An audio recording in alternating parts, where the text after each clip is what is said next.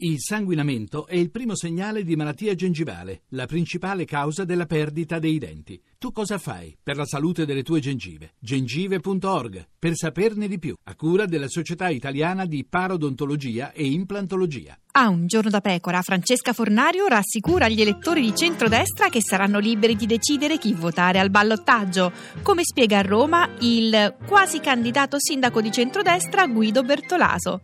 Bertolaso, Marchini non ce l'ha fatta. Mi pare proprio no. Quindi, ora che avete perso, Hanno perso. e su non se la prenda. Siete stati voi che mi avete detto ti chiamiamo il 6 giugno. È Eh, per spiegare agli elettori di centrodestra cosa fare al ballottaggio. Gli elettori sono persone libere, indipendenti e Sceglieranno loro tra PD e Movimento 5 Stelle. Marchini non darà delle indicazioni specifiche. Bravi, gli elettori decideranno in autonomia. Se avevano votato a Mar- Marchini perché era un tecnico, Eh? gli stessi elettori dovranno andare a vedere il curriculum dei due che vanno al ballottaggio. In che senso? Giachetti è stato in Campidoglio con Rutelli. Beh, ma anche la Raggi è stata in Campidoglio. La Raggi è stata tre anni in consiglio comunale, Eh, non è che fosse molto presente, ma vabbè, ma voi non darete indicazioni. ognuno voterà come meglio crede. Imparziali. Ma io non do consigli. Scelgano gli elettori.